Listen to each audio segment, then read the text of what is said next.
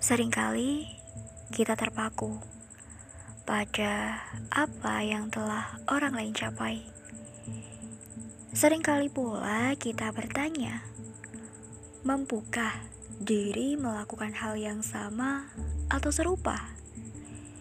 Begitu baiknya Tuhan dengan memberikan jawaban lewat sebuah praktik nyata kehidupan, menguji dan melihat apakah kita mampu, siap, dan layak untuk mendapatkan apa yang kita harapkan. Ternyata kita tidak bisa menjadi sama dan serupa secara identik, tapi kita mampu melakukan hal yang berbeda, menjadi apa sesuai dengan anugerah yang telah dititipkannya kepada kita. Kita boleh bermimpi setinggi-tingginya, bahkan sampai orang akan melongo tidak percaya.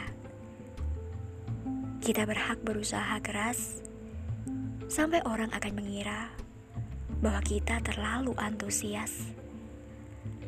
Akan tetapi perlu diingat, setinggi apapun mimpi, jangan sampai menjadikan kita pribadi yang lalai, lengah, bahkan abai terhadapnya. Jangan sampai usaha keras, ketekunan, dan kesungguhan doa hanya untuk mimpi.